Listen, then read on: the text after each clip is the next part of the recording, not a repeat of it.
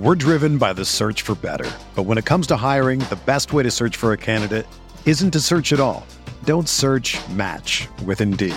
Indeed is your matching and hiring platform with over 350 million global monthly visitors, according to Indeed data, and a matching engine that helps you find quality candidates fast.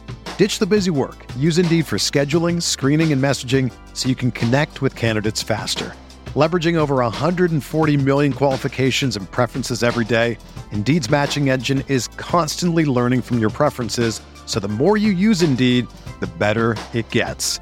Join more than 3.5 million businesses worldwide that use Indeed to hire great talent fast. And listeners of this show will get a $75 sponsored job credit to get your jobs more visibility at Indeed.com slash BlueWire. Just go to Indeed.com slash BlueWire right now and support our show by saying that you heard about Indeed on this podcast. That's Indeed.com slash BlueWire. Terms and conditions apply. Need to hire? You need Indeed. Welcome to the Sunday night, Monday morning RotoWire Fantasy Baseball podcast. This week we'll be talking about some mid-round starting pitchers and a second installment of things about baseball we actually do like in these trying times.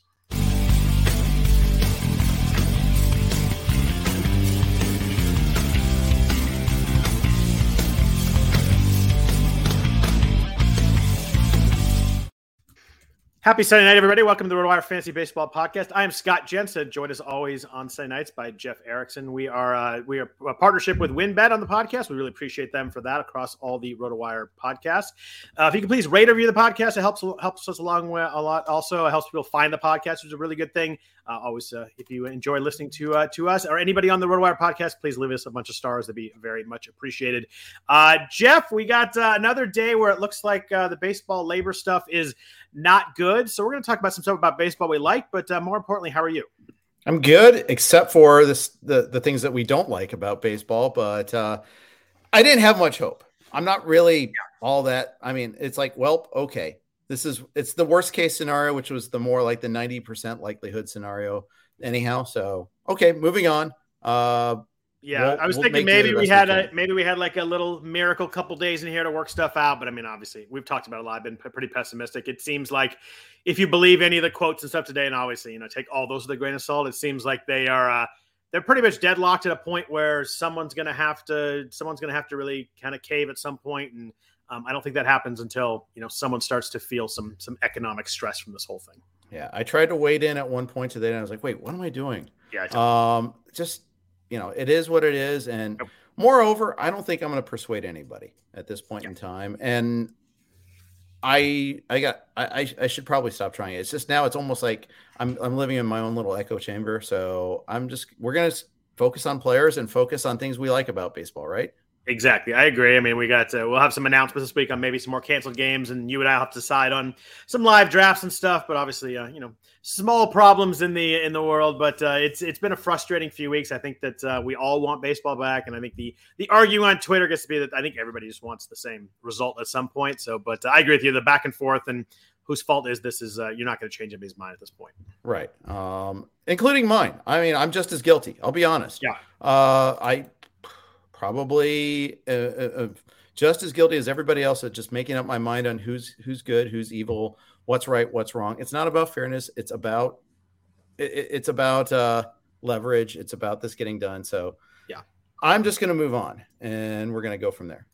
I, I am too. We're going to talk about some some fun stuff at the top here. Then we're going to do a uh, a big segment on mid round starting pitchers. I think as I as I've started to do some drafts here and started to you know do a little more uh, do a little more prep and all that, I've realized that that, that mid round starting pitcher is really important. I think everybody kind of likes the same aces and the the top you know twenty pitchers are all you know everybody likes those guys. And Jeff just completely disappeared out of the room. But I'll keep talking. Uh, it's it's kind of one of those ranges where um, you know we want to uh, we want to really find guys, and those are the, those are the ones that make differences in leagues. Those uh, you know everybody has their their one or two starters, but those those like three, four, five, and six guys, like finding the right guys versus the wrong guys, and there are wrong guys going to be in that range. There are always guys in that range that those 11, 12, 13 rounds that blow up and you know cause uh, cause you a lot of ratio damage. Um, finding the right pitchers in that range, especially this season, feels really important to me. It does. It does. And I'm glad it, some of the names on this list we may have talked about a little bit here and there. Uh, some of them are guys I frequently am drafting. So oh. I'm, I'm hopeful, hopefully these are guys that you are approving of, and they're not. You're not just like talking about some of the guys like, oh, I overdrafted, but uh, there are there that. are some of both on the list. So okay, uh, yeah. okay. Um, I tried to pick guys that we hadn't fully like d- uh, dove into yet. So if there's anybody that we fully did, I may have forgotten. But I tried to pick guys that we hadn't uh, fully done. But let's do let's do some stuff at the top. Baseball's been rough lately. Um, let's talk about some stuff we like. We talked about a bunch of uh, you know stadiums and players last week. I want to talk a little more. Uh, uh, start to talk a little more media. We're gonna do some movies and books, and then we're gonna talk about uh, a situation where if you could pick, uh, you know, what game you'd like to attend, or a couple games you'd like to attend that's happened in your lifetime. Uh, we're gonna do that. I think it's gonna be a fun one. I have, uh, I, I, thought about it way too much, so I think I have some good ones. But uh, yeah. let's start with movies. Movies are always a, a, controversial baseball thing. Some people hate them, some people love them, some people love all of them, some people hate some of them. where are you on your top, your top two or three baseball movies? Um, I, I, I had a hard time because there's a lot of them. start off with Major League is my top one. Right. Uh, wow, we agree on something. That's pretty good. Yeah. Uh, I just I can watch anytime it's on. I can watch it. It probably couldn't be made today. I still like it. I still yeah. enjoy it. Um, it's not even that great of a like the the baseball players playing aspect of it isn't great. Right. Uh, you know, it's not some of it's not fully believable, but I still like it nonetheless. Uh, and so we're, super, we're, super quotable too. Like yeah. there's just there's like nine million quotes. I always mine are all my movies and books and stuff are always like kind of personal experience. We had a we had a baseball practice, kind of in the dog days of baseball in high school. Or my freshman year, it was like kind of raining and cold. Mm-hmm. It was mm-hmm. kind of the part of the season where like let's just play games. None of us want to practice. And our coach uh, dro- wrote drove in his car. We're like, what's going on? Like, why is he why is he driving up rather than walking up the field? And he uh, he he told us we're all not having practice today. We're going to the like a student union kind of place. He'd rented out a big TV and couches. We went all ma- watch Major League. So it's always a oh, always, that's a, always, awesome. always a good memory for me. Like that is that random Tuesday where like nobody wants to be out there and you love practicing, you love the game, but like it just uh you know long day of school, all that. So it was uh, one of those things that stick with me and just a, a fun uh, a fun thing that always it boosted up a little bit for me. It's my wife's favorite movie ever, so we ended up watching it a bunch. So it's uh, oh, I'm, nice. I'm in agreement on number one. That was the first. I think it was the uh, only R-rated movie she was allowed to watch when she was growing up. So it's uh, I think it's uh, held a special place for her. We always we almost always watch the start of baseball season. So uh, hopefully we'll be able to watch it at some point in the next couple months. Right, and seeing the careers of some of the actors, uh, like you know Wesley Snipes before he really yeah. blew up. Uh, uh, Dennis uh, Haysworth, uh, Haysbert, yeah, Haysbert, excuse me, before he before he became the president, yep, uh, and, and the Allstate guy, uh, you know, he, you know, he, they were awesome. There's a lot Char- of cool Charlie Sheen before he became Charlie Sheen. Yeah, that's true. Another the other, one. The other he was still likable. Yes. Yeah, he was still likable. Yeah, and there's yeah. a bunch of those guys, like the the yeah Harris, the pitcher is uh he's in like Hoosiers, and but he's always like the kind of the angry older guy. He's uh, he, he's good yep. there. The manager's awesome. It's just uh it's a good one. What's uh, what's second for you? Bull Durham. Uh, I could watch that anytime. Yeah. Uh, you know, Costner, like he has a whole genre of baseball movies. I could just do a Kevin Costner category, uh, pretty much. Uh, but give me Bull Durham over Field of Dreams, and we won't even talk about Love of the Game. Uh, oh, but what we are going to talk about for Love of the Game. Okay, okay, that's fine. Um, I, am not a rom com sort of guy, so I, yeah, I not even. I'm a, I'm a rom com movie and book person. It's it's kind of sad. Okay, well, hey, we all have our things, and that's that's fine. Uh, I, this isn't a judging place, so that, that's fine.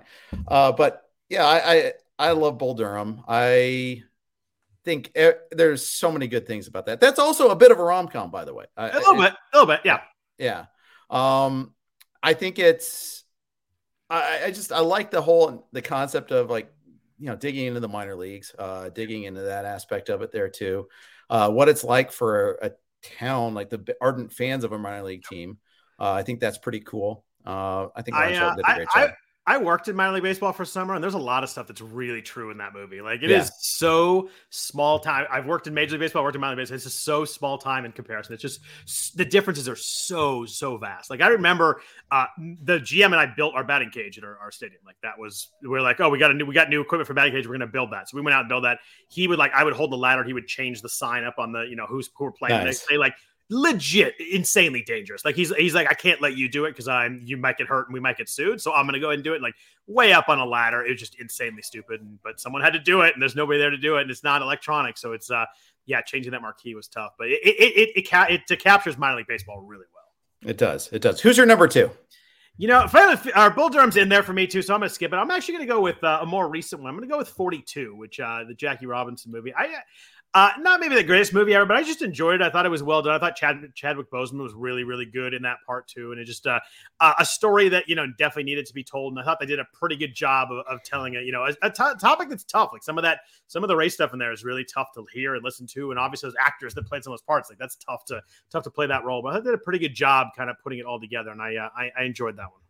You want to hear something? Uh, uh hear an admission? I do. You've never seen it. I've never seen 42, and I don't know why. I was going to say, I there's really probably not why. a particular reason. There is no particular reason why. Maybe it was just when it was out, but why didn't I watch it on Netflix? I'm gonna. I'll, that's a correctable error. Yeah. Which maybe I'll do this week. Uh, it is, I, uh, it, it's really good. I mean, it, you're not you're not winning an Oscar for it. I'm writing this uh, down. Yeah, they watch did 42. There you a, go. They did a really good job, kind of putting it all together. And uh, yeah, you know, like I said, a tough topic, and they did a really good job putting it through. We got uh, we got a couple people here. Uh, Justin Mason is in the in the chat room. Matt Gibson also. They both uh, they both said uh, Moneyball. Uh, spoiler alert, I'm going to save Moneyball for the next segment of this. Uh, same, this same. So. Well, I, I will say this: I did not enjoy the movie. I like the movie, but it's hard as an A's fan to really like the movie because they it's just like there's so much left out. And it's I, I, know they have to do drama for the movies and all that, but like Hudson Mulder and Zito weren't even in the movie, and like right. they, they, just they changed so much of. I get it; they have to do it. They have to make it interesting to people who don't like baseball. But it was as an A's fan, it was hard for me to do. It's also hard for me as an A's fan to watch that they them you know play up that twenty game winning streak, knowing they end up losing the playoffs. It's just always it's always tough for me. But uh, right, I, I, thought Brad Pitt was good, but uh, yeah, I, I could I could I could give or take the movie. Yeah, I mean the, the, whole like showing up at Scott Hatteberg's house to try to sign him thing. It's just it's just not how it works. And uh, uh, the the first place being incredibly hard to play is a great is a great line though. There's the one. It is. It is. That's uh, good, but yeah, Ron a lot Washington of it, holds up well in that one there. But yeah, a lot of it's absurd. The, the best part of that movie is that uh, that Kansas, the 20th win of that streak, that Kansas City game, they were up 10 nothing. And like the angst you feel from Billy Beane as they start to give away that lead is literally how I felt as a fan of that game. Because like you wanted that 20 so bad, and then the game was over. Hudson was on the mound. And All of a sudden, Mike Sweeney homers and Jeff Tam came in and just got lit up. And it was just, you're like, you can't believe they're going to lose a 20 game win streak with a 10 run lead. Like the game was over. We are kind of doing other things. And all of a sudden, you're like, oh, this game's not over yet. And all of a sudden, you got your ace on the mound and came back. But it was uh, set up. It's one of those, that part of it was actually the, you know, Hatteberg hitting home run seems very Hollywoody, but actually, actually that game was, was which is kind of crazy. Yeah. By the way, so we're, we're already talking about the movie. Might as well just talk. We both have Moneyball on yeah. our list on the book. So I do for sure. Yeah. How cool is it that it was written about your favorite team? It's great. Like I, I remember when it, was like the news was coming out, Michael Lewis was writing the book. I was like, really about the A's? And it was like, it was just really cool to a read it as a baseball book, but then as an A's fan, it was it was awesome. That was a that was a really fun era. If I if I have a regret in baseball, you know, as a fan, it's that that era team did not end up winning. That team was so good from like oh one to 04. Oh no, 00 to 03. They lost in the ALDS all four years, all in game right. five like every single one. They two of those they had. I think they had two O leads. I know they did at least one of them, but um, yeah, I think they did two Yankees and Red Sox. Um, but yeah, just like those were those were really good teams. Before Giambi left too, those first couple teams were awesome. That that 0-1 team was so good. It was just uh, disappointing they never made the step because now you have to hear the oh Billy Beane didn't win a World Series crap. And you're like, well, he also had no budget and you know won 100 games a bunch of years in a row. But it's uh, it's tough. Yeah. Um, third movie. Uh, let's move on because I know one native at least is getting restless. So we'll, uh, we'll, we'll, we'll, hit that. But uh, third one, I had a tough choice. Uh, I mean, I, I, could. There's a lot of them I wanted to do, but so I'm going to kind of cheat. I'm Please gonna, do. I'm going to name three here for my number three. All right. Eight Men Out. All right. Well done. Pride of the Yankees. If you want to uh, go old school. Old school. That is old yeah. school. Although the ballet scene is imagine it is like super duper duper long um and that that's that's that, that's it could be like it could be 10 seconds and they stayed like two minutes awkward minutes with them watching someone dancing in a ballet on a date. Um and the natural. Uh i i love the natural also. I mean i could have gone so many different ways but those are those are the three i wanted i love like the first 45 minutes of the natural and like the last 30 minutes. I think the middle kind of moves a little bit yeah, slow it drags like, a little. that last yeah. scene is that last scene's amazing. Like that's that, an all-time great scene and I haven't seen that in over 20 years, so I should probably give it a rewatch. Oh, yeah, you should watch it. It's uh, again, it's slow in the middle, but like the beginning and the end, it, it they're, they're, it's really good. But I will say, I do have a soft spot for for love of the game. I know you made fun of it earlier. I definitely am probably a little more rom com than you are. Um, mm-hmm. I just mm-hmm. think they piece it together with the way it's going to the first inning, and the, it kind of builds with his life story and the and the game. The baseball scenes are utterly absurd. The last out of that perfect game is the most ridiculous thing of all time. It's a chopper that he tips, and the somehow the second baseman makes a diving catch up the middle and still throws a guy. It's it's utterly insane. Like it's not really a baseball play, but um, I don't know. I like. Uh, I'm a sucker for the uh, the fun story. I like the relationship with him and the him and the stepdaughter. So I'm uh, I'm a little soft. I admit that in both my uh, okay. both my my reading and my TV, and my movies. But uh, I do find I find that if like that's on and it's halfway through, I find myself watching it and not not flipping off it. So that that's a pretty good sign right there. Okay, very cool. Um, I would have also, you know, a couple other good mentions here. Uh, League of Their Own. Oh, nice Anthony. call. Good call. Bingo Long, Traveling All Stars. Oh, Summer Catch. I've heard good things about Summer Catch. Haven't seen it. Um, I'm guessing that's uh, that's parody right there. Um, real, I thought I heard it was actually funny. It's not great. Not it's great? not great. Okay. Well, if you want to just... see bad bad baseball in a movie, Freddie Prinze Jr. pretending to throw 95 is a truly absurd. Right. Well, I was just gonna say, Trouble with the Curve is my I can't worst. stand movie. A horrendous, um, a horrendous movie all around. Yeah, worst worst baseball movie. As is, sure. as are all the major league uh, sequels. Yeah, uh, Matt Gibson also mentioned Sandlot. Classic. Haven't seen Sandlot either. You have uh, not seen Sandlot. How did you have two kids? You guys never sat down and watched Sandlot. I have two girls. Uh, Still, don't have never even played softball, let alone baseball. And you know, only Aaron now is caring about baseball, but Allie never has cared about baseball. You and Aaron um, should watch Sandlot then. I was just at a perfect time when I was. It just I got middled on that one. Just like I haven't seen Saved by the Bell either. Uh, just it, it came, I was too old for it, yeah. and then no, so that's I don't love I don't love Sandlot as much as many people do, but it is a very fun watch. You guys would like it. Watch it with your daughter that kind of sort of likes baseball a little bit. She'll like it. Yep. Uh, books we mentioned uh, we mentioned Moneyball uh, that was on both of our lists. Uh, give me another couple baseball books that you uh, as we're waiting for games to start. Maybe you're going to check out uh, you want people to check out and read that you've, you've enjoyed. Okay, so Ball Four, automatic. You must read it at some point yep. in time in your life. And you could read like the all the other in, things that were inspired by Ball Four, like Bill Lee's uh, book, uh, yep. Ron Luciano's The Umpire Strikes Back, uh, Umpire Strikes Out, all these. Uh, but uh, I like Lords of the Realm. If you want to read about the history of labor negotiations, this is oh. nothing new. I've definitely not read that one. You absolutely should, John Hilliard. Right. Um, I mean, it, this shows that what's happening now is nothing new at all. I'm this writing that down. Time. Yeah, Lords of the Realm. I can All give right. you my copy. Uh, right. it, I, it's absolutely worth a read. Um, Bill James. You know, you may know his base, his online persona right now and not care for it, uh, but Baseball Abstract was everything. It was eye opening. Boom! Like and everything he's written has been amazing. The historical baseball abstract, incredible. Uh, all his books about the Hall of Fame, incredible. Uh, he, he's done. He's just the original OG best baseball writer ever. Um, and then finally, I got to mention Baseball Prospectus. Any of the, you know, especially the, the early editions, I, I read them all. So many great writers uh, that you know, and, and I know that's an annual, so it's kind of a cheat to say that, but I think it's worth mentioning. So I was a little, I was a little different on mine. Uh, I'm going with the Ted Williams, The Science of Hitting book, which I literally could not put oh, down that's a for good like book. for like five years when I was playing Little League. Like that, there's that one picture of like the zones, and it's like you could tell the hot zones. Like I'd never seen that before, and you know, swing with a little bit of an uppercut. Like it pretty much taught me how to swing and, and made me a better hitter. So I, I always go with that. Uh, more recently, the uh, the Joe Posnanski book, uh, the Baseball 100, I thought was really really well done. Like insane in depth on the on the top 100 players. Not top 100 in order, but the top 100 he mixes it. Like he puts Joe DiMaggio at 56 and Mariano at 42, just to of course yeah, put their numbers there. But um, very a lot of like Negro League players that I'd never read about. It was it was really informative in that regard. So that was out. I think there's not just this or just 2021, but uh, a really good read, a long read, but a really good read. Mm-hmm. And then I'm gonna go. I'm gonna go a fiction book on you too. Uh, the Art of Fielding by Chad Harbach, which came out about eh, five six years ago about story about a division i think it's division two shortstop who has never made an error in his entire career i don't know if you've read i don't know if you've read the book or not but really good um, he ends up making one error that kind of really changes the whole course of his life and a bunch of other people's lives at the same time so it's uh, a really good book it's uh, you know probably a little bit rom-com i don't know rom-com but a little uh, little drama in there but uh, it's a really good read that is mostly baseball based yeah Anthony brings up a good question. Do we still read books or to listen to audiobooks? Here's another admission. Never done audiobook before.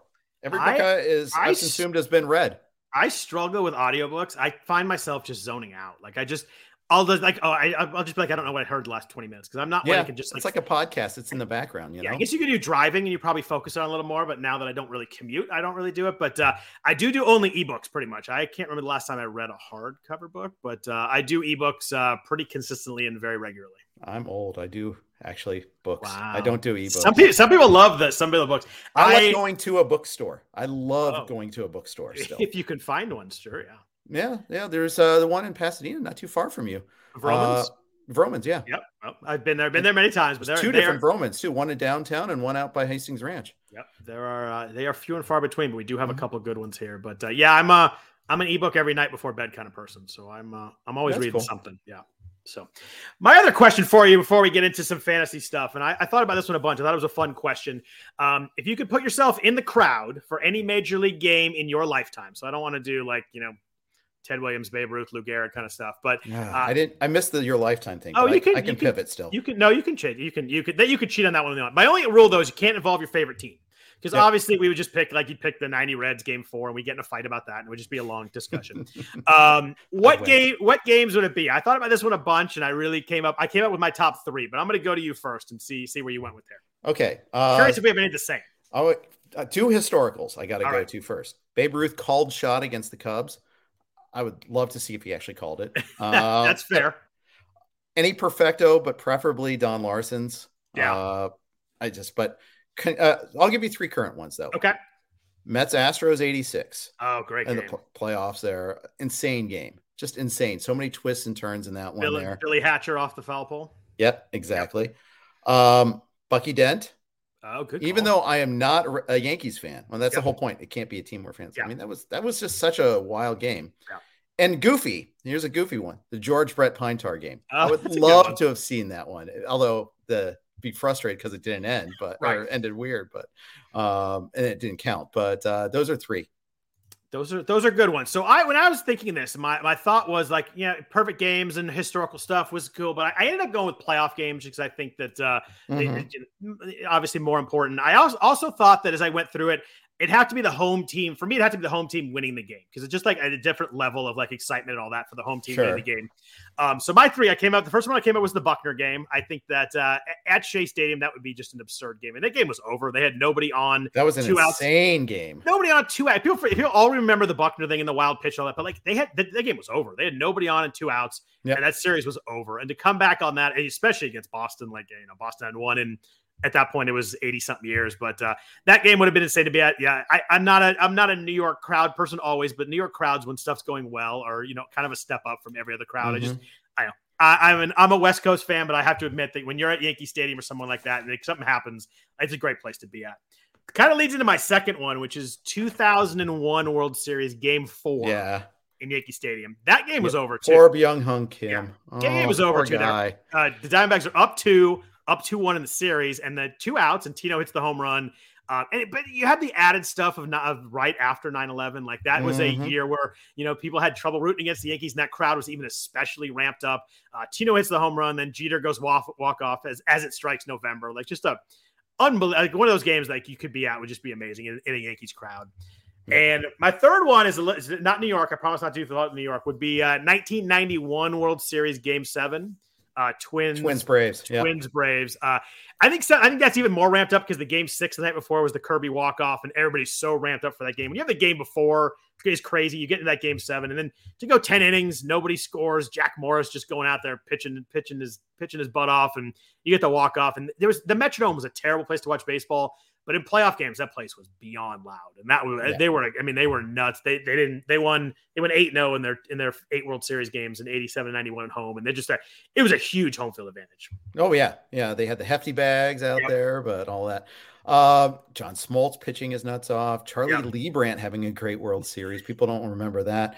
Um, if you wanted to go 2001, also you could do the Piazza first game after Oh, uh, that'd be a good one. too. Would have been amazing. Yeah, I remember Uh, watching that game and being yeah. like, "This is unbelievable to watch on TV." So I can't imagine being there. Yeah, But I, I, I need you to recognize that I could have done something to you very cruel. Uh, and all are you that, gonna go? Are you gonna go? You're gonna go 88 game one? I'm. I I, could have Just that. out of- and I did that out of consideration for you. I didn't name that as one of my three. I do appreciate that. I think that's kind of a given that that's the top one. Like if you're uh, Yeah, to be at that game, although you know half the place was you know, leaving before the home run. I would have been one of those headlights. No, no, I, I never leave games early, let alone a playoff game for crying out loud. But yeah, uh, no, I, I I appreciate that, but I understand that uh, on the top of the list, everybody would be 88 game one. I I mean that was just a an impossible moment. I do understand that fully. I wasn't allowed to say it because it involved my favorite team, but I, I appreciate I appreciate your generosity there. Yes, yes. Um, and that's why I couldn't mention 75 World Series Carlton Fisk. Appreciate you not Oh, mentioning that. See, there you go. We're even. Um, I was. Oh, I was born then too. I was four. So I was four months. So yeah. Yeah, there you go. I do vaguely remember 76 because my parents were at a game uh, that year. I was going to Uh, ask you, what is like the first like real baseball memory? That's it. that's- 76 that- World Series. Johnny Bench versus Thurman Munson. Supposedly that was the debate. The this Riverfront Stadium had a scoreboard thing flashing Thurman who, something like that. And they Right. scored from first base on somebody's single, but Ben Bench homered and the red swept. So it was pretty cool. Uh, but I only barely remember that. I remember Foster the next year going nuts. Did they win? they uh, won two with that team, right? Yeah, they should they and they should have won so many more. Uh, but early in the 70s, they kept on coming up small in the World Series or just running into something. Uh, but yeah, yeah, that was 76 was the culmination, and then Tony Perez uh, was gone after that. Uh, got traded. You know, he, they I think they let him walk via free agency, or if it was it was a very underwhelming trade. I think it was an underwhelming trade. I don't think free. You know, but regardless, the, the team broke up. They said we got Danny Driessen. He's just as good. uh, that was unfair to Danny Driessen, who was a good player, Right. but not just as good. Yeah, I mine is like kind of like 80, 81 in there when the A's had Rickey Henderson. I can remember like going to games, sitting in the Mhm. outfield, and um, I could we went to the 81 playoffs. That was the year they had like the split seasons where they had the strike stuff. And they I remember mm-hmm. that I mean, we went to the Yankees. they, they lost to the Yankees and A center fielder like dropped a fly ball to lose the game. I was like, I kind of remember that, but yeah, 80, 81, all the, the Rickey Henderson stuff is kind of when I really started to get into it. I can remember going to games and stuff, but Yeah. Um, well, good stuff. I, I see. I, I I know everybody wants to talk about fantasy, but I like talking about uh, some of the some of the great moments. And it's fun. That you know, baseball's uh, nothing on baseball Twitter is good right now. So I figured a uh, a few minutes talking about some good stuff and good memories would be a, a good way to uh, to break into the start of the Uh, podcast. Judging by the re- responses in the chat and on Twitter, I think we struck a chord. So I'm- yeah, I'm I think it's I think it's fun. I think people are you know tired of hearing about the, the back and forth and when it's going to get settled, it's going to get settled, and there's not much you and I could do about it, unfortunately. correct. Uh, so let's jump into some fantasy stuff. I want to start with some nudes and notes, but first, a note from our sponsors at WynnBET. WynnBET is now the exclusive sponsor for RotoWire's fantasy podcast. WinBet brings you all the latest action with a user-friendly interface, moneyline bets, boosted parlays, over/unders, round robins, live betting, and so much more all at your fingertips. You want to break from sports betting? Head into WynnBET's digital casino take a spin on roulette, double down on blackjack, slam the slots, or try your hand at baccarat. WynnBET is currently available in nine states Arizona, Colorado, Indiana, Louisiana, Michigan, New Jersey, New York, Tennessee, and Virginia, all while rapidly expanding. At WynnBET, the possibilities are limitless. Register for WynnBET today, make a qualifying deposit wager to receive $200 in free bets. Promotion may vary by state. Download WynnBET now. That's W Y N N B E T. WynnBET, the exclusive partner for RotoWire's fantasy podcasts. We're driven by the search for better. But when it comes to hiring, the best way to search for a candidate isn't to search at all. Don't search match with Indeed. Indeed is your matching and hiring platform with over 350 million global monthly visitors, according to Indeed data, and a matching engine that helps you find quality candidates fast. Ditch the busy work. Use Indeed for scheduling, screening, and messaging so you can connect with candidates faster. Leveraging over 140 million qualifications and preferences every day, Indeed's matching engine is constantly learning from your preferences, so the more you use Indeed, the better it gets.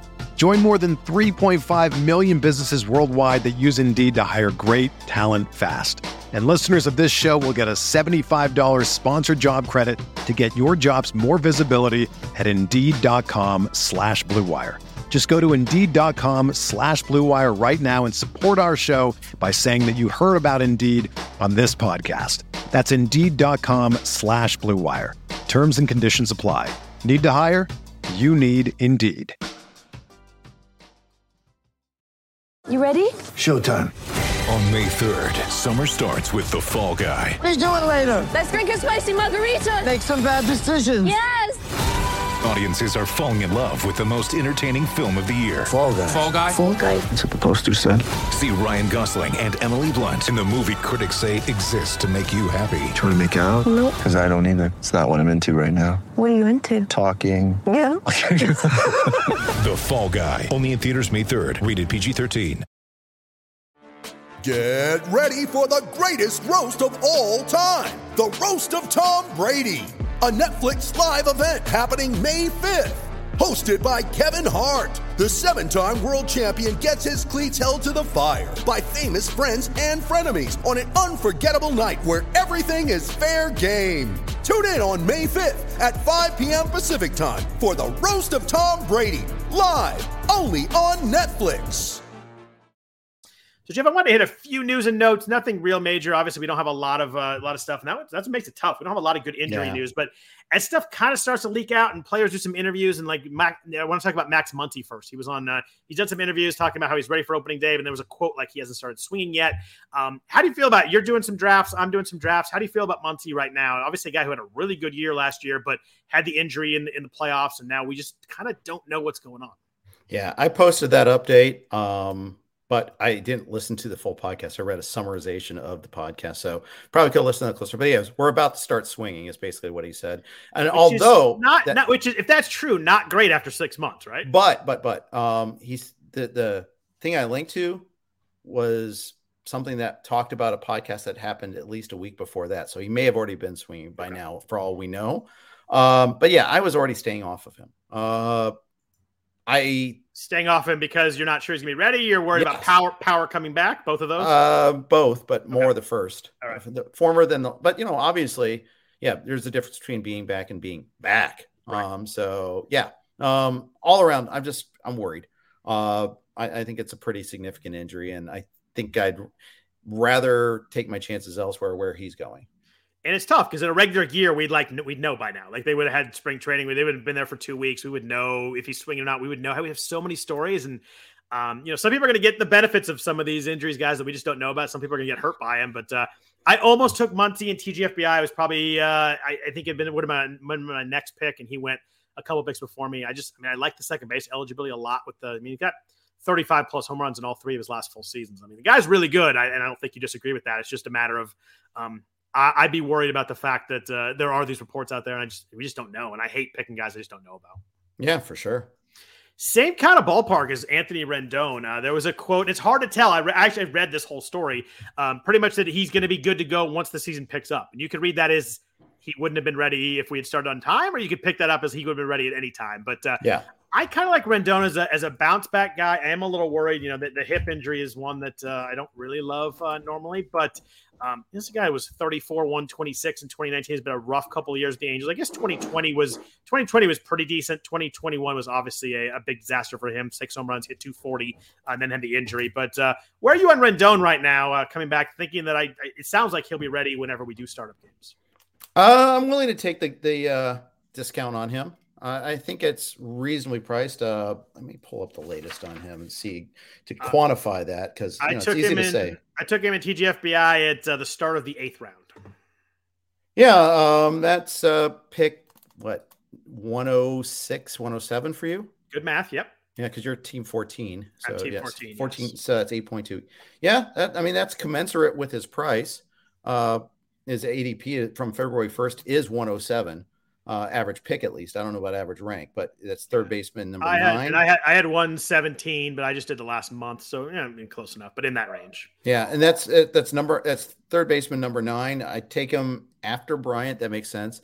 Uh, after Bregman, I did take Bregman as my take a chance guy in TGFBI, um, and then yeah, I mean he's right there with LeMahieu. I think that's probably fine. I think I might slightly prefer LeMahieu just because of the three positions.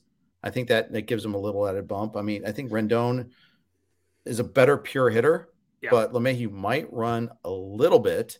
Justin, by the way, says uh, that it's uh, in, in TGFBI it's 110. So Yeah, so kind of split yo- the difference between our two. Yeah. yeah, and yogurt you got him about value. I mean, you weren't getting him later. Um, so I uh, I take I, I agree with you. I go Bregman before him, but I actually take him before Bryant and definitely before LeMahieu. okay, that's fine.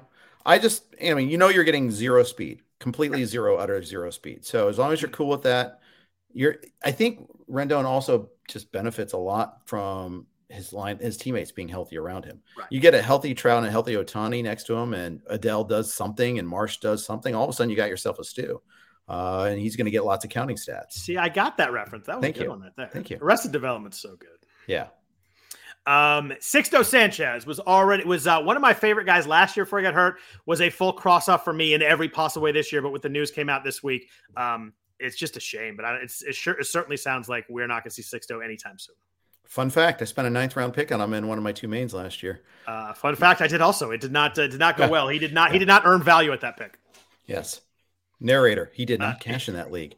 Fell short by two points, but that's all right.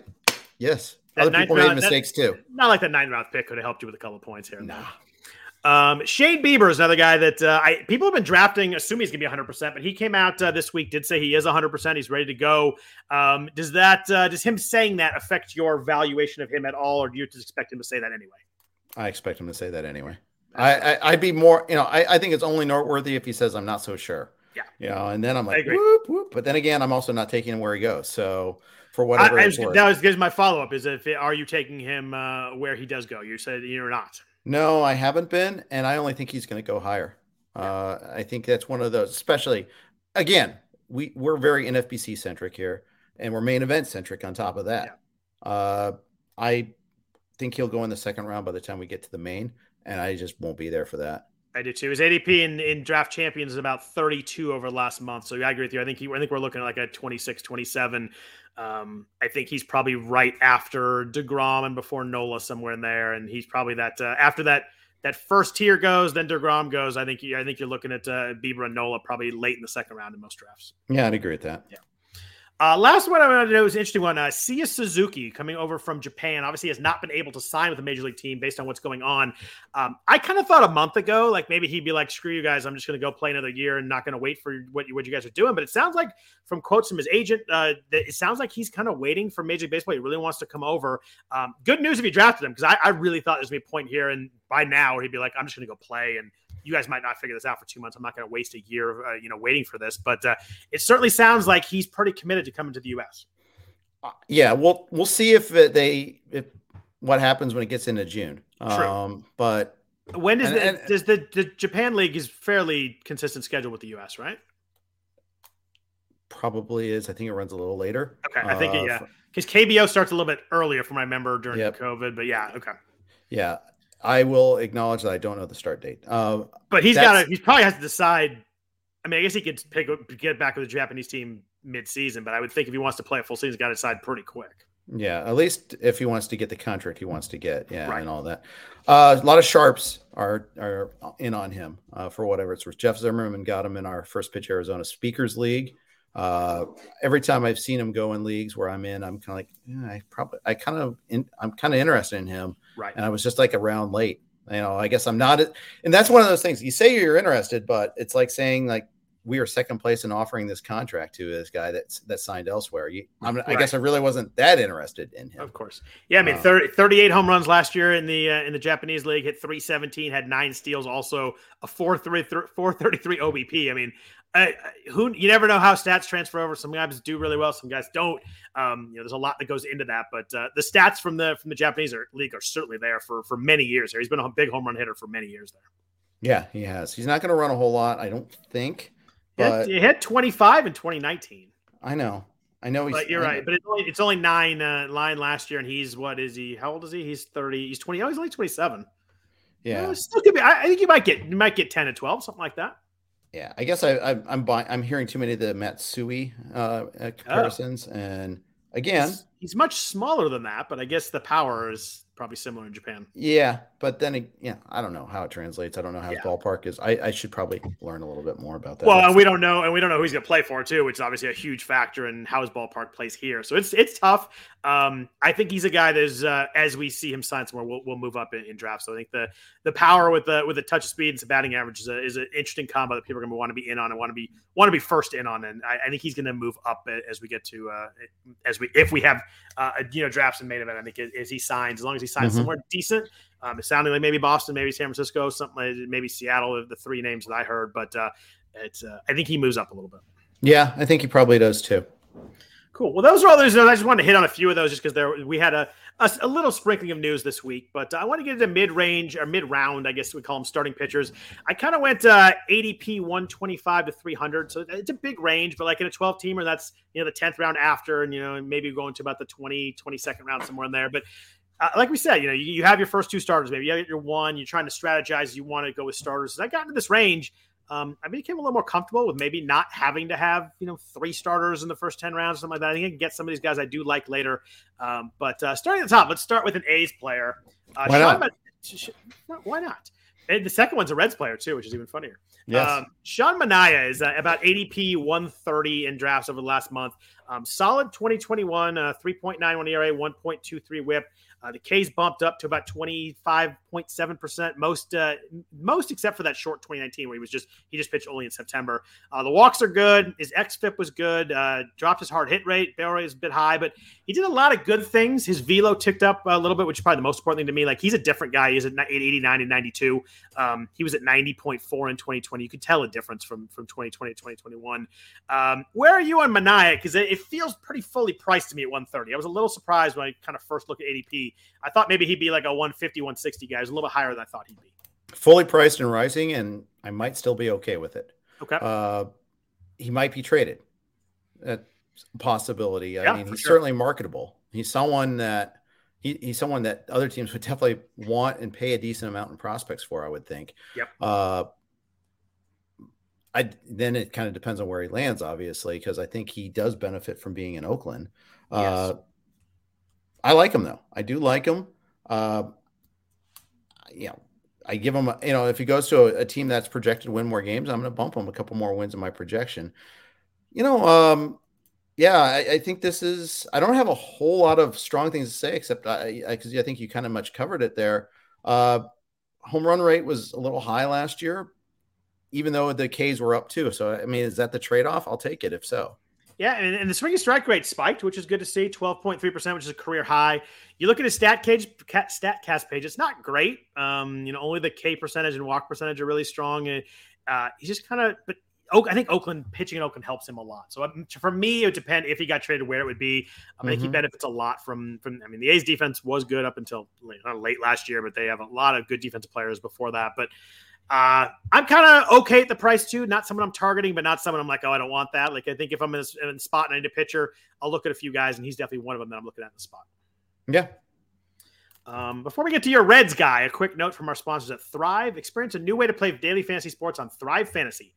Thrive Fantasy is an exciting player prop fantasy contest. With Thrive Fantasy, you can eliminate the countless hours of research and focus on only the top tier athletes that have the biggest impact on the game.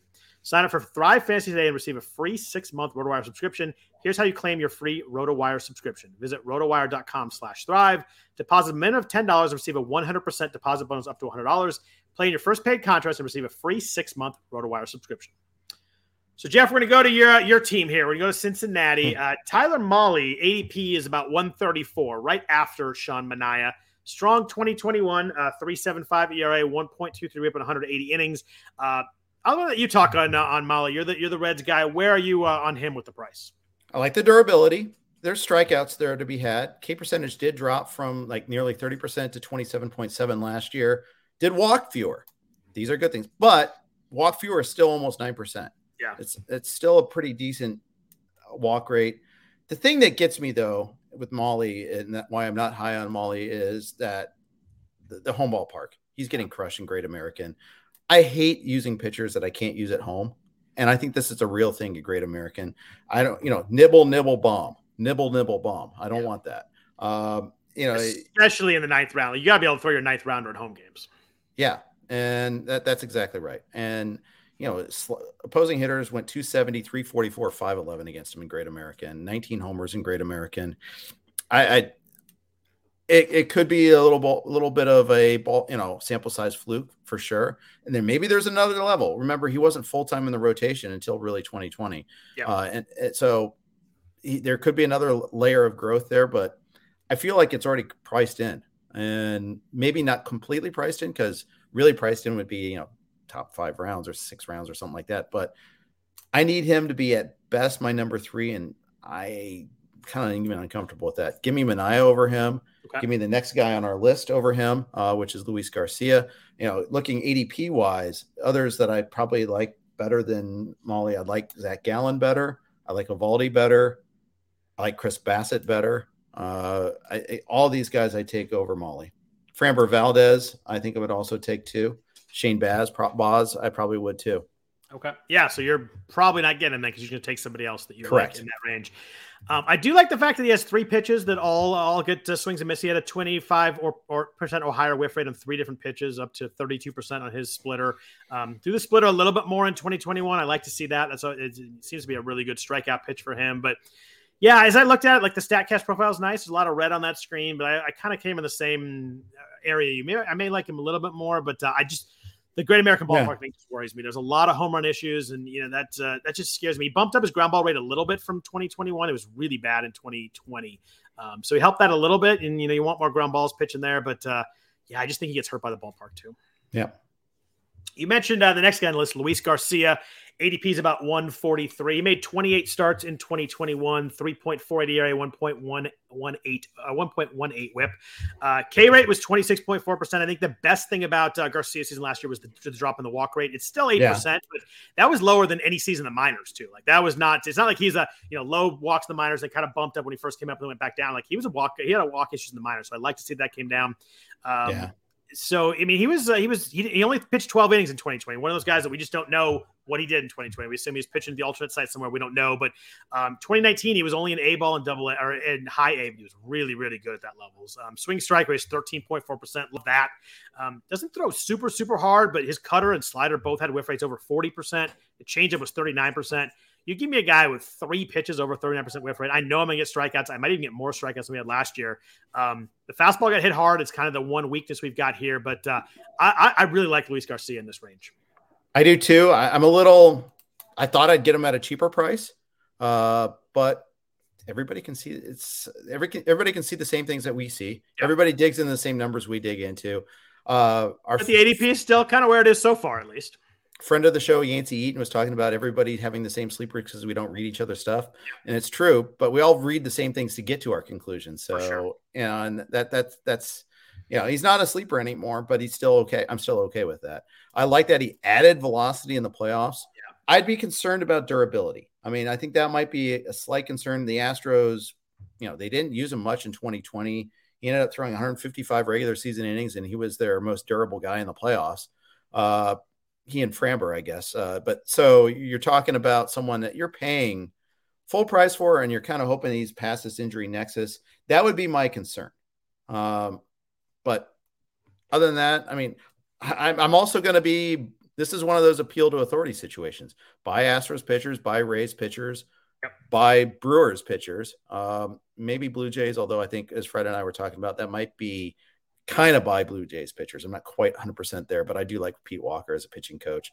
Uh, so I don't, I like getting Framber. I like getting like Cristian Javier late. You know, I likes, you know, the only one I'm probably not paying full price for, and nobody is now because of the latest news is Lance McCullers, but I Yeah. wasn't paying sticker price on him.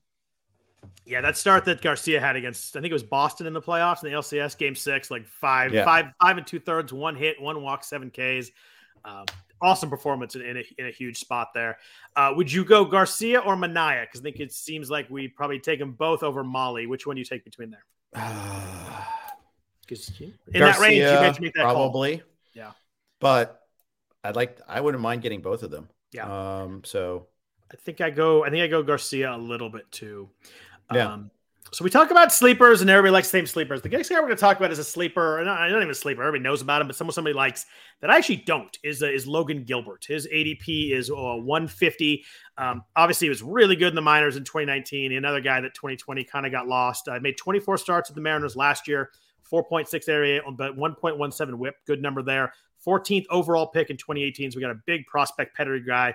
Uh, good K to walk. Uh, K, K rate was 25%. Walk rate's nice at 5.6%. You love that in the first year up in the minors. Nice swinging strike rate at 12.4%. But uh, before I kind of give you my concerns, what uh, where are you on? Are you on Gilbert at the price about 150?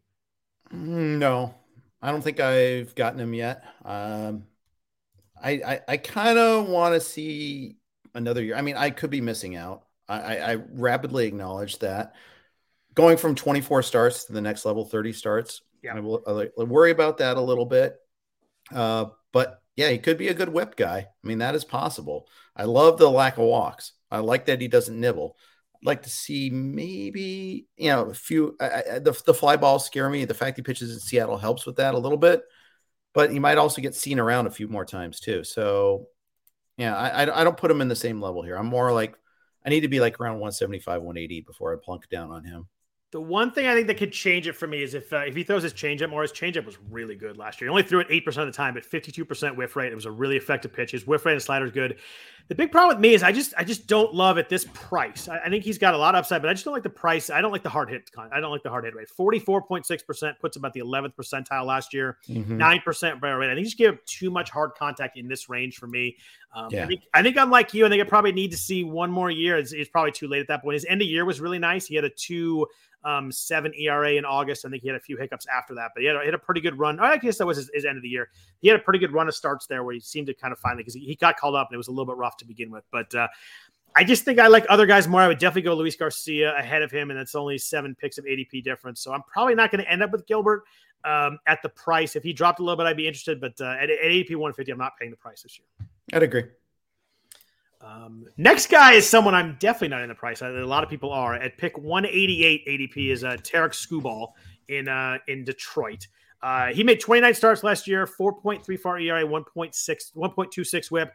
Uh, K rate was good, 26 percent. Uh, he was even higher than that in the minors. Uh, walk rate was uh, 7.4%, pretty workable there. Um, I worry a ton here about his his hard contact. He gave up uh, 2.1 home runs per nine, gave 35 home runs last year in his 29 starts. Um, hard hit rate's 45.1%. Barrel is 13.9%.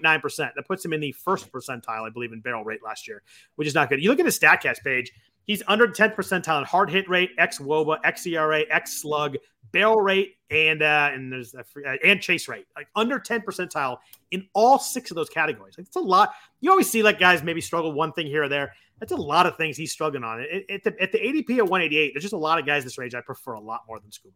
So it's funny um, because we're going to disagree on this one here. Oh, good. Uh, it, all the damage happened on one pitch. Uh, it was his four seamer, and yep. I think this is a pitch a pitch mix pitch mix issue. I think this is a growth issue where you go where the puck is moving, not where it's been. Uh, I know where you're going to use that phrase. I use that phrase. I'm stealing it from and I'm kind of he, he's not on the radio anymore, so I get to use that phrase all the time now. I like it. Uh, but he's got Tucker Barnhart behind the plate. A better framer, better pitch caller, just a better catcher all around. I think that's going to work wonders with him. I think he's just going to grow up a little bit more and learn how to pitch, use that pitch more effectively, locate it better. I think there's going to be improvement across the board. It is projecting. It is yep. not seeing what has happened. However, he misses bats so much. I went, I, I, I get to use this reference one more time. I did Matt Williams's two turn turn two podcast where we did AL Central players, and I wanted to tell him. I even told him I think he's getting overdrafted. And then I dug in a little bit more on him, and I like him more now. Uh, I love the K percentage. I love the K minus walk percentage. Keep in mind they had the governor switch on him a little bit last year. They pulled him like artificially a lot of times at you know, pay, eh, you know, a lot of times they would just pull pull the trigger and like take him out after 20 batters faced. That was his limit. Didn't matter what stage of the game that they're in. Um, things of that nature. And that's not going to happen. At least I don't think it is. Detroit's actively trying to win this year. Yep. And so I think that's going to be a little bit different there too. They got a better defender at shortstop and Javi Baez. They had a horrible shortstop situation last year. So I think that's going to improve. Uh, there's some wish casting here. I picked him at pick 190 in LABR. Uh, and I think there's still room for profit at that price. So, so ADP is about 190. Is this someone that you're actively pushing up a, a, round or two, or is it something that you're like, if I get the AP, I'm fine snagging him there? How uh, how more, more the latter, but I, am not taking him at 150 yet. Okay. I, I, take all the guys. Maybe my, maybe not Mahle, but I'll take all the guys we've discussed so far. I think Gilbert versus Skubal is, is, a tough call for me. Let's put it that way. I take Manaea over him definitely. I take any Garcia over him definitely. Uh, I probably take Mahle over him actually too, but Gilbert, I probably I think that's that's where it's a toss up for me. Uh, that's, and uh, I, it's I think Detroit's I, a team like, on the rise too. I like when we disagree. That's good. That makes for good stuff. I wouldn't take him at pick two twenty five. Okay that and that's okay because yeah. one of these days we're going to get paired up in the same main again and it's going to be terrible. let's, let's hope not. We have to we just try to avoid that. Just uh just we'll go different different days or something. Yeah. I know we're always there at the same time. So it could happen. It's just a uh if there's hopefully more drafts uh, less percentage chance to have it we we we we're up we're in the first two years together i think? Not the first two but two of the first three i'm pretty okay. sure. I knew there's uh, i knew there was two in there for sure there's one year where I was pitching on the I was picking on the wheel, um, and I think that was the year that you finished like way high. I was uh, uh I was I, think I was leading like in August first, and I finished like 11th. Yep. I was, That uh, was, the uh, Joe that was- Mauer year. I Oh, did that- get Joe I Mauer right that year. That was my that was my Brandon Webb year where I finished 11th overall in the fourth round. I was between uh, Webb and Roy Halladay, and it was like 50 50, Mm. and it kind of took it the end, made it less close. I think Halladay won the Cy Young, and Webb made uh, through four innings. Yeah. Yeah. We all remember the what went wrong is not the what went right. You had Nelson Yeah. Cruz that year too, and that went just fine. So I had Nelson Cruz at the at the at the uh, at the min pick in the main event too, and it was still beautiful. yeah. I remember I was in the middle, and there was no way I was letting him get back around because that was my that was my pick that year, and it was uh, it worked out nice. That was a it was a funny. year. I, I got uh, it was Kershaw's second year. I got him late. Got Kazmir, and I had two closers that each saved like 40, 40 plus games. I never I never made a bid on a closer or had to use a third closer the entire year. Oh, It was uh, Joe. I think it was Joe Joe Nathan and Heath Bell, if I remember, but uh, never even thought about a third closer the entire season. unbelievable. Yeah, it was one. It it never works out that way, but when it does, it's it is it is so nice. So Yeah. We appreciate all the comments come in. Uh, Matt Gibson said he got Skubal at 229, 234. That's the that's the I, for me. That's the point I'm taking. I said I wouldn't at 225. That's about the range I take him. Uh, obviously, Jeff would take him before that. Um, Logan is your fifth starter. Sure, if you can get that, Logan uh, Logan Gilbert, your sixth fifth starter. But I mean, that's pick 150 means you're taking five five starters in the first 11 rounds. Um, that's really tough to tough to manage in a 15 teamer or in a 12 in a 12 teamer. You know, that's that's five starters in your first 12 rounds. That's that's it's, it's tough to get there. Yeah. Um, uh, got a few more pictures here before we uh, jump out of here. I want to talk about some some really good ones here, guys that I do like. Um, but first, a note from our sponsors at BettorEdge. Do you think your betting skills are good enough to win you tickets to the Final Four? It's time to put your money where your mouth is. BettorEdge is giving away a trip for two to the Final Four in New Orleans. All you have to do is join their contest at bettoredge.com slash final four. And better is B E T T O R. BettorEdge believes sports betting with no fee should be the norm, and odds are it's legal in your state. Check it out and enter their March Madness contest for a trip, uh, win a trip to the Final Four. Head on over to bettoredge.com slash final four. That's B E T T O R edge.com slash final four. Terms and conditions to apply. Jeff, have you ever been to a Final Four? I have not. I've been to a couple of regional finals. Um, been to uh, I, well, no, yeah, two regional finals. I saw KU go to the uh, beat Arizona once to get to the uh, Kansas beat Arizona uh, to get to Ana- the Final Four. Anaheim? Yeah, Anaheim, very good. I good. was at that game. I was at that game. Wow, Yep. good pull. And I was in Kansas City where it was supposed to be KU as the number one seed, but they got beat in the round of uh, the second round by UTEP. The, the oh, uh, that was Dale Davis, uh, if you if you recall. Um, I was gonna, I was going to go Tim Hardaway, and then my UTEP knowledge was done. But the, so instead, I got to see Nick Van Exel versus Ooh. Penny Hardaway for the fourth time. Cincy, nice. Yeah, uh, and also in that was Kenny Anderson on Georgia Tech. Oh, And that that- was a t- that was a team. I loved Kenny Anderson, Dennis Scott. That was a team. Yeah, and that was the team that beat USC. Um, that beat Harold Baby Jordan Miner. So Ja- uh, James Forrest at the buzzer from 35 feet. yes, very good memory. I Very still good. have I still have USC friends who have nightmares about that game because that was the year USC was really good. Yeah, Harold they Miner, Harold Miner, Robert Pack. Those are some those are some good teams. Yep. Uh, I've been to two Final Fours. I would highly recommend it. It is a real the way it's set up with the the Saturday games then Monday. It's just perfect because like everybody's there on Sunday. There's a big party on Sunday all day. It's just Ah, it's a really fun awesome. setup. Saturday night's fun. Like the games end and everybody just empties. I went in Atlanta and Indianapolis. Indianapolis is actually better. Indianapolis is a perfect setup for that. It was a really good downtown. Atlanta's a little tougher. It's a little more spread out, but we had uh, it's, it's a lot of fun. There's, I mean, it's, and the, the the games are in terrible venues to watch basketball.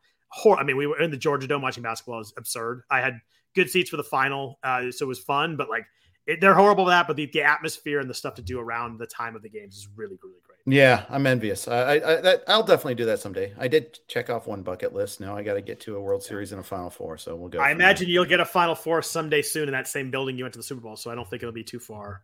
There's going to have to be a Super Bowl or a Final Four at SoFi at some point. I can't. That's too big. But I then was again, I was at the Georgia Dome Yeah, and, same- the, and the and the and the Hoosier Dome when I went in Indy. And yeah. it was, I mean, I could tell So in Indy we had terrible seats. I could tell the colors of the jerseys and the players, and that's it. I did a Hoosier Dome thing similar to that 84 Olympic team when they were playing Oh. their exhibitions. Uh, That's, they, that's they the Bob, Bobby Knight team, right? yeah, Yeah. yeah, So that was that was cool because I lived in Indy at the time, and yeah, we were way the heck up there. It was yeah, you couldn't see anything, but it was still like being there. Not For seeing anything, still seeing Michael Jordan play in person is pretty good. The original Dream Team, basically. Yeah. Uh, but that, that was that was an amazing team. Did Barkley make that team? He got cut, right? Yeah, he got cut. Got cut, famously got Barkley, that's cut right, from that. right. Yep. Beautiful. See, I love it. Um, so my next pitcher is a guy that I do really, really like at the ADP, and it's he's someone that is good. A lot of people do like. He's moving up, but ADP so far in the last month is 200. Is Patrick Sandoval in in uh, Anaheim, the Angels? I call him Anaheim, but Los Angeles Angels. Sure. Um, solid until he got hurt. He was a three six two one two uh, guy. 87 innings. He made 14 starts. Uh, bumped the K rate up 26%. The walk rate is a little bit high at 10%. That's the one concern here. Yeah. But I like the ground ball and and and strikeout uh, combo. He's a 51% ground baller last year. Swinging strike rate's 15.2%. That's a pretty bonkers, like up there with the elite kind of number. That's a really good mm-hmm. number. Um, velo was up a little bit. He was 97th percentile in average exit velo, so didn't give up a lot of hard con- a lot of hard contact. He's a guy. You look at his stat his stat catch page, kind of the opposite of something as we talked about. It is all red, all good. Um, 51.5% whiff rate at changeup. That's the pitch he threw the most at 26, 29.6%. Slider has a good whiff rate at 28% through that 70% of the time. Huge target for me, the ADP, to the point that I know he's going to go up. I know there's going to be someone that likes him every draft, but someone that I'm willing to move up a couple rounds to make sure that I try and get. I like him, but not to the extent you do. But okay. maybe I should dig a little bit more. Concerns for me: one, health. Uh, you know, coming off the back, but you know, just he, yep. he has not had a lot of innings along the way. So I do worry about that a little bit. Two, fair point. Six man rotation. I, I, think that cuts down a start or two there that he misses out on, which means you a, a win or two fewer, a, K, a couple of Ks he gets cost. Uh, and the walks. The walks are a concern. And, and actually, walks and homers both are a little bit of concern. Uh, it, it was you know 1.14 uh, home runs per nine last year. It was 2.45 in 2020. Granted, that was in 36 innings, so you take that for whatever it's worth. Still, still give 10 homers in that stretch. I know. Yeah, uh, but you know that that a 10 game stretch or a six game stretch can make things look a lot worse. So I get that for sure. Um, but I mean, I might be turned on to him a little bit more here. I mean, with your endorsement of him, uh, I do like the K's. I do like the swing and miss we always are looking for you know swing and miss late after especially that's why we were talking about like uh Jose Urquidy a week ago. It was either a week ago or two weeks ago. Yeah. I like taking Urquidy and then taking a strikeout upside guy like Sandoval later. Now Urquidy, you know, Sandoval's gone by now, so he's a guy right. like Sandoval, not actually not the actual Sandoval, not the actual El Guapo. But you know, did you get that reference? I did not. Okay, well, let's just move on then. What was um, it? No, tell me, tell me. Uh, th- three amigos. I was gonna guess three amigos. Damn. Yeah. Uh, but yeah, uh, I. But the whole concept is get your ratio guy so that you can take some chances on K guys later. Yeah, and with Sandoval, I just think that like the, the walk rate's a concern for me too, and that's the one thing I was looking at. But like, if he fixes that even a little bit, like he has a ton of upside. Like he could be a mm-hmm. he could be a top 100 player pretty easily with the with the, what he has just with one little fix. I mean, it takes that little fix, and don't get me wrong, but it's ADP 200. Like I know you're nobody perfect down here, but and for a 51% whiff rate on a pitch that he throws 30% of the time, it is an elite pitch. It is a great pitch. Um, I like the fastball velo was up a little bit, helps that change up a little bit too. I just, mm-hmm. I, I, see a lot of good here at, at ADP 200. I'm, I'm, willing to go up a little. If I need to go 170, I'm fine doing it to try and get him. He's, he's definitely one of my bigger targets kind of this mid round. That's good. It's good to know. I mean, uh, that's again, good, to, good to have those guys pocketed there. So my next guy is someone that I, as, as, I look at him, like I think I like this, but I, it, it's hard for me to figure out. Whereas I look at Sandoval, I really want to target him, but Tristan McKenzie, ADP is 234, and he's been very up and down in his career. Like we saw really some good flashes early, then he was terrible. Then he was we got some good flashes. Uh, he was really good in August and seemed to wear down in September. But 4.95 ERA last year, 120 innings. K rate's good. We know that 27.5%, but the walk rate's a huge issue, 11.7. But Second half walk rate was 6.4% and 70.2 innings. So, like, that's a pretty decent um, stretch of starts there where he really did find a way to limit the walks. I don't think he's a suddenly a control guy by any means, but at least there's a little bit like you, you can see it. He, he, he did improve, and probably not get better. Um, the K's are the K's are definitely the upside. This, the walks are the downside. Um, he feels like a guy to me that could be really good or could be really bad. And there's a there's a there's a, huge, a big floor and a really big ceiling, and it's it's hard for me to figure out what to do with him. Yeah, me too. Uh, durability to me is the big concern. Yeah. 6'5, 175. And he, he looks it too. He's skinnier than I was as a poor, struggling law student. And by the way, I was very skinny at one point in time, believe it or not. Uh, I mean, I do like, though, I mean, 27 and a half K percentage. Yeah. If he takes that next step up, Cleveland is so good about developing pitchers. I mean, it's mm-hmm. the one thing they have. I mean, they don't they, they, don't they have an owner that's one of the the five one of the 25 five worst owners in baseball. Uh but that's that's, that's well put right there. Thank you. Uh but and they don't have an, an outfield to speak of. But man, I mean, they just they they do get pitching. They and I think McKenzie could take that next step. I haven't been voting with my feet on that yet, and that's a really good price. I should be I should be pumping him up a little bit. I just I, I understand he got sent down at a point. Again, walks are a little bit of a thing. Yeah. You know, that that's but you got to break some eggs to make an omelet. And you know, you're looking for we all have this construction of the next Robbie Ray, and that's probably a bad construction to have, but Yeah. the next big strikeout bump guy, guy that takes the leap. You look for the guy that makes, you know, knows how to pat and knows how to miss bats, and then you go from there. So kind of in that uh, same ADP range, uh, a little bit lower, we have uh, Huascar Ynoa at uh, ADP 248. Um, pretty solid in his debut last year, a 4.05 ERA, 1.11 whip in 91 innings, made 17 starts. Um, another guy, like a, almost a 20% K minus walk. He was 27% K rate, about a 6.7% walk rate. Had some walk issues in the minors, so it was good to see him kind of take that step up. Good ground ball rate, 47%. Uh, a lot of hard contact, 43%, 9.1% barrel. Statcast page is not great except for the Ks and the walks. Uh, where are you on uh, on Ynoa? Because I think he's uh he's the one that's kind of feels like he's moving up a little bit. People, I, I do think people like him. Well, he fought the wall and the wall won. He did. He, he pulled a Drew Pomeranz on us. Yeah, and he had the shoulder thing in the playoffs. So I don't know, dude. Um, I've been staying away from him just because you know he, he, can't. He hasn't been able to pitch. He got scratched in the NLCS, not even in the World Series. Didn't even make the World Series roster. I need to see it. I, I, I got to see him throwing in spring training. This is where the lockout hurts me on him. I'm just. I need I need positive news before I go anywhere. I'm always a little bit wary of guys that are two pitch guys, kind of in that second tour of duty too. Like I I knew he threw 21 innings in 2020, but like in three innings in 2020. But that last year was really Mhm. his first stretch, and I always worry that second time, that second year, um, that two pitch guy. Like he, I think he needs to develop that third pitch. I don't think it's there yet, so that worries me a little bit on him. That uh, as guys figure that out, scouting reports come out a little bit. I think he might have a little just being a two pitch guy as a starter. Yeah, I can see it. Because he threw he threw his changeup seven percent, his sinker four percent. The other pitches were forty and forty eight. Like I know the slider is really good, big whiff rate, but uh, I just worry about that from a starter as, I- as I kind of get in this range here. Sure. Uh, what do you do with uh, Casey Mize? ADP is two eighty. Pretty good ratio year last year. Three seven one ERA, one point one four WHIP and one hundred fifty innings, made thirty starts. But you get some of the metrics. Um, Yeah. K rate K rate was not good, nineteen percent. xERA was four point nine two. Gave up a lot of home runs. Did have a lot of ground balls, but barrel rate ten percent. Swinging strike rate under nine under uh, ten percent, nine point four percent.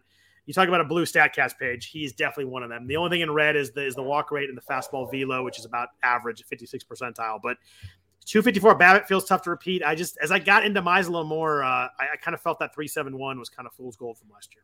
Yeah. Uh, debated him a lot with Chris Liss. Uh, I've even kind of been defending him a little bit, but I get the the critiques on him. Uh, you, it's a lot of projection to try to you know to count The on. guy was his number one pick overall. It's, So pedi- obviously it's a that- yeah. pedigree play. I mean, it reminds sure. me a little bit Rick Porcello, where it may not happen as when we want it, it may happen a little later, and it not to the same strikeout uh, aspect that we want. I mean, I, it is a we, we are playing a strikeouts game, uh, and that that's one of the things that you know I think he's going to be one of those classic better in real life than in fantasy guys. Uh, where you know he'll get the outs, but you won't get you the strikeouts that we need sometimes. But then again, the cost kind of reflects that too, though, Scott. I mean, we're talking about a guy that's round 18 and a 15 teamer. Uh, he's your sixth starter, seventh starter. You could probably do worse. And then you got better defense around him. If a guy that puts the ball in play more, you want to have a better defense, right? So, I like that. um, I'll still get them in some places. I'm not like, oh, I gotta have them, but I'm like, yeah, okay, I'll go Mize here. I need another starter. Prime example of how much better people in fan like 10 years ago, he'd be like pick 180 with that ERA and, and ratios and coming off the pedigree. And I think everybody looks at everything we look at too and sees that, you know, the strikeouts aren't there and the, the metrics aren't there. It's uh it's he, he's a he's a pretty good example of uh, how smart this industry is overall has gotten and people drafting. It's uh it's interesting to see the the progression of that because 10 years ago that would not have been the case. I think you're probably right about that one. I, I mean, just we have more data. Um, so we have, yeah, and that's the thing. It's just trying to figure out how. But every data point we we have is a reflection of what has happened, Yep. not what's going to happen. I think that's always the tricky part. Is like, okay, well, this is another guy where they took their time, they brought him along slowly, they managed his innings. Maybe they'll manage him a little less, but it also might be for those of us who are enthusiastic about him. It also might be slow down. It, it could happen. It will happen. Maybe even, but maybe not when you're ready for it. Maybe a little later in the game too. Yeah, I think he might. Uh, I think he might bring some ratio damage along with him. But uh, yeah, we'll see. Uh, couple guys I want to talk about at the end, but real quick, um, Andrew Heaney is uh, the same ADP. Uh, there's a lot of been a lot of talk on him. Obviously, the the fantasy numbers were horrible, um, but you got 19.5 percent K minus walk that everybody talks about too. Are you in or out of Andrew Heaney moving from um, wherever he was? He was at the Yankees and uh, moving to the Dodgers. I'm always in leagues where you've you know someone's listened to Jason Collette, including yeah. Jason Collette being in one league with me, so right. he listened to himself and took him. But I mean, there's there's a lot of good things in the profile. I mean, the 19.2 K minus walk percentage. I mean, yeah. that, that's that's pretty darn good. Team is good. You know, the Dodgers. I mean, if there's anybody, you know, there's a team that and the Rangers would be the two teams I'd look for him to do well at because the Rangers have had some success with uh, veteran pitchers taking the next step up uh, and a good ballpark to pitch in. Uh, but man, he is go for tastic. Uh, you do know though that anybody that's a Yankees fan, it won't touch him. So there's that. Angels fans aren't going to touch him. Nope. So you got that. Uh, you kind of get. I feel like it, it, really is a Collette or no Collette sort of situation there. If they haven't read bold predictions, uh, you know you're going to get them around 280. Fine. I don't want to pay 225 for him yeah. though. And it's weird because I mean he has so many extremes. Like the swinging strike rate's so good. He has some good whiff rates, 91 91st percentile and chase rate. There's so many good things. Mm-hmm. But like you said, you look at that that he had 2.01 home runs per nine last year that's a lot of home runs given up last year. And uh, Dodgers tend to do well with pitchers, though. I, I, do get it's a very good move, both from division wise and kind of team uh, team coaching, team construct wise. I do get that, but um, so the guy, the, the guy that I like before him, I like, or the guy right after him we're talking about is one I talk about. I don't want everybody to think I don't like young guys and can project them to get better. And I really like Josiah Gray this year. Um, ADP is 284. He's someone who was not good in his major league debut, 5.48 ERA, at least on the on the surface, 1.36 whip. Uh, K rate was okay, pretty good, 25%. Walk rate is a problem at 11%. Um, is this someone that just smoked through the minors? He had an ERA under three at all levels of the minors. Um, he had high 20s K numbers in the minors. He had a much better walk rate in the minors than in the major league. I think it's a first time through thing. Are you going to fix that? Hard contact was an issue. I admit that the 12% barrel rate, a uh, small sample in 70 innings, but that's that's a problem. But 14.1% swinging strike rate, 47.8% whiff rate in a curveball, 45 on the slider. Give me a guy with 45% rate on two pitches. They used a lot, both used them both over 20%. Um, at pick 284, this is someone that I want to grab every time possible, and I will push him up um, to make sure I get him. I would take him over Heaney. I would take him over Mize. Um, I'd take him over Ynoa. Um, he and McKenzie might be close, but I'd probably take him over McKenzie too. Wow. Uh, and you like McKenzie too a lot. So. I do. Yeah. Uh, yeah. McKenzie's a close one. That that would be tougher. Uh, definitely those first four guys. McKenzie and him are close, but those first four guys for sure. Yeah. Fun fact: once was traded for Yasiel Puig. Um, yeah, and then was and traded, Jeter Downs and, and then, Jeter Downs, and then it was Just, traded traded for Trea Turner and uh, Max Scherzer, right? Yeah, and Jeter Downs was traded for Mookie Betts, so the Reds really did well with that. Um, but yeah, uh, yeah, I, Jeter, I, Jeter Downs, he, the verdict's still out though.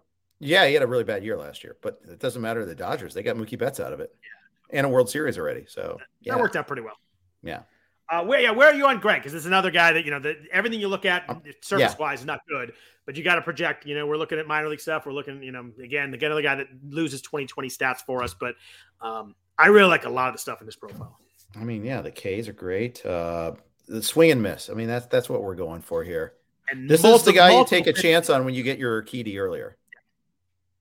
Uh, yeah, he's someone that I, I think probably might get a little bit popular too as we get in drafts, but. Uh, I don't know. I'm gonna as I get, I'm gonna have him. I'm gonna have a round circled in my drafts that I'm just gonna be calling my Josiah Gray round. At some point, I'm just gonna take him and make sure that I don't lose him.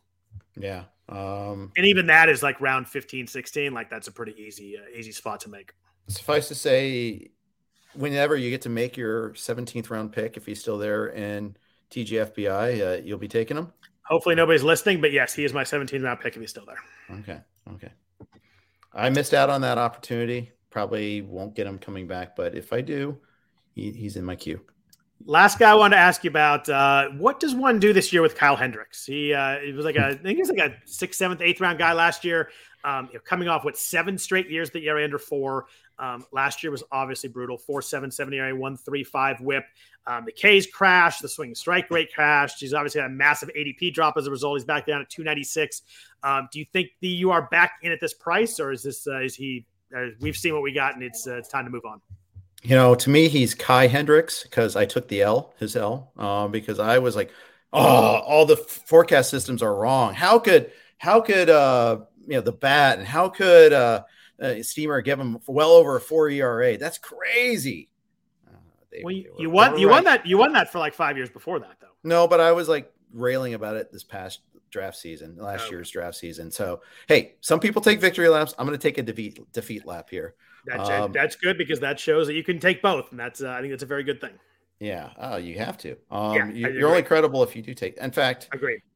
Take your take your defeat laps and let everybody else take your victory laps. That is that is, that is the goal. That is how I try and do it. Also, um, but... probably not great advertising, uh, but I've been around long enough. Anyhow, people have made their up their minds on me. Uh, so you know, for what it's worth, I mean, the Cubs are going to be bad, right? Uh, he got 14 wins last year. That's not repeating. Uh, that that was just super duper fluky. Um, even I think a positive correction could happen, but what's that correcting to? 415, 420? That with not that many strikeouts. So I haven't gotten them yet. The thing that he did so well all those years was was limit hard contact. And he did that last year too. He was 92nd percentile in average exit velo. Um, his barrel rate did double though. That's the one that like, yeah, that's a little problematic. He doubled to 8.4, but hard hit rate was still 33% it just uh, home runs killed him. It was 1.54 highest home run rate of his career. And the, when you when they get the K's to crash that much, it's really hard in fantasy because if you know the K's aren't going to be there, the ratios have to be. You mentioned the wins might not be that the Cubs are going to be bad. You're kind of starting this pick with with with two categories kind of off the board. You have to get those ratios for him to work at all. Right, and and the thing is, you can take one guy like that that doesn't get you strikeouts when you're playing in an overall contest. If you're playing your, uh, you know, a standalone league, it's a little bit different. In a only league, it's definitely different for sure. Uh, but in uh, you know, in FBC, which we talk about a lot, you know, if I've got Urquidy, I'm not taking Hendricks. Let's put it that way. Yeah. Someone asked in the chat, uh, what do y'all think about Joe Ryan? We actually, I didn't bring him up this time because we talked about him last time, but I love Joe Ryan, especially love as a yep. as a sneaky late uh, later whip guy because I think his whip is a really uh, really good stat that he does. Yeah. Um, another one uh, is Jesus Luzardo. Uh, I'm going to defer to you as the uh, resident Jesus Luzardo expert. I'm going to defer to no. Okay, there you go. Not not that I won't talk about him, but then I won't be picking. Okay. Uh, yeah, and I don't I don't see what I mean, I, I, I see it when you watch him pitch. Like, there's obviously some good stuff there, but I have seen none of the production. He was not good. It's not like he went to Miami. He was good all of a sudden. No, he, he, he had a couple of good games, but uh, he was his overall numbers in Miami were no better than Oakland. I just, uh, I mean, he he throws hard, and uh, I don't know. I just don't think he knows how to pitch yet. Yep. I think it comes at some point. I think he's got so much stuff. I think it comes at one point, but I just, I, I mean, watched him at the A's, and I was, we talked about him last year. I was out on him at the price last year. I just don't, I I didn't think he'd throw enough innings last year was my, my big concern. I think that's probably a problem again. But uh, yeah. now for, for, me last year, I was like, I don't think the innings are there. I think the ratios will be and the strikeouts will be, and none of it was. And I just, right. I, I think innings, innings concern are still there. I don't think he's throwing 180 innings anytime soon. And I don't think the production is there, so it's just uh, it's uh, it's not great. Some of the chat asked about uh, Huascar No, We actually covered him a little bit ago. So if you go back to the audio, we did we did talk about uh, Ynoa. So yeah, but I'm uh, I'm out in Luzardo. Yeah, uh, I haven't gotten him yet. I, I see it as as a reserve pick and take a chance that maybe pedigree comes through, but certainly not based on anything he did last year. Do you want to do do you want to do fades or our guys next week? We're gonna do those the next two weeks. Which one do you want to start with? Mm, you choose. Uh, I, I, I like you driving it, but uh, right. Where those are that's gonna be the next two me. podcasts. Those are the, those are the big ones we do in March. So we'll uh, but I'll figure out which one we do. So we're gonna do fades or our guys uh, next week. We'll do our, our targets. We'll do those next two weeks. I think we'll do fades first. I think. Uh, yeah, I think, sounds I, good like uh, I like talking about fades, as, as you know. So, uh, mm-hmm. anyway, uh, thanks everybody for listening to the RotoWire Fantasy Baseball Podcast. We do always appreciate that. We appreciate all the questions. We appreciate all the uh, all the comments. It seemed like almost everybody liked us talking about uh, other baseball stuff aside from fantasy. The first uh, few, few minutes here, so we appreciate the the kind words there as we try and kind of get through yeah. some of the, some of the baseball negativity with bringing some fun stuff to talk about. Everybody kind of needs that right now, at, at, least in the in the baseball fan world. So, and um, I got a lot of movie and book recommendations now too. So there you go. You got that going for us. Have you watched Forty Two? Have you you have not read Art of Fielding? Um, no, I have not. So I will. I think you, I think you like it. It gets a little weird in the middle, but uh, I think overall you like it. It's a, it's a, it's a good one. So not season two of uh, of uh, Friday Night Lights. Weird, is it? Are you into that yet? No, not yet. I've just been oh. warned. Uh, weird's not the right word for it. It's just bad. Okay. It's only like a, there's good stuff. And there's like a couple storylines that are really bad. Okay. you could tell like some some person got in their ear like you need to be more a little more dra- dramatic and shocking, and it didn't work very hmm. well. So yeah, Okay. it, it fixes itself and it gets it, three, four, five are all great. So don't worry too much. Unlike Sons of Anarchy, it fixes itself. Then okay, good. Yeah, there's a lot of shows that don't fix themselves. This one definitely does. Again, if anything, it fixed up and then got stronger even even after. Nice. it's good. I like that. So, thanks everyone for listening. If you want to follow Jeff on Twitter, he's at Jeff underscore Erickson. I am at Scott Jenstad. Hit us up on there. Anything anything else you want to talk about in terms of uh, things we like about baseball, any of the topics you want to hear about, uh, definitely hit us up there. Other than that, we hope everybody has a great week. We're back at you next Sunday night talking about our fades for the 2022 season. Take care.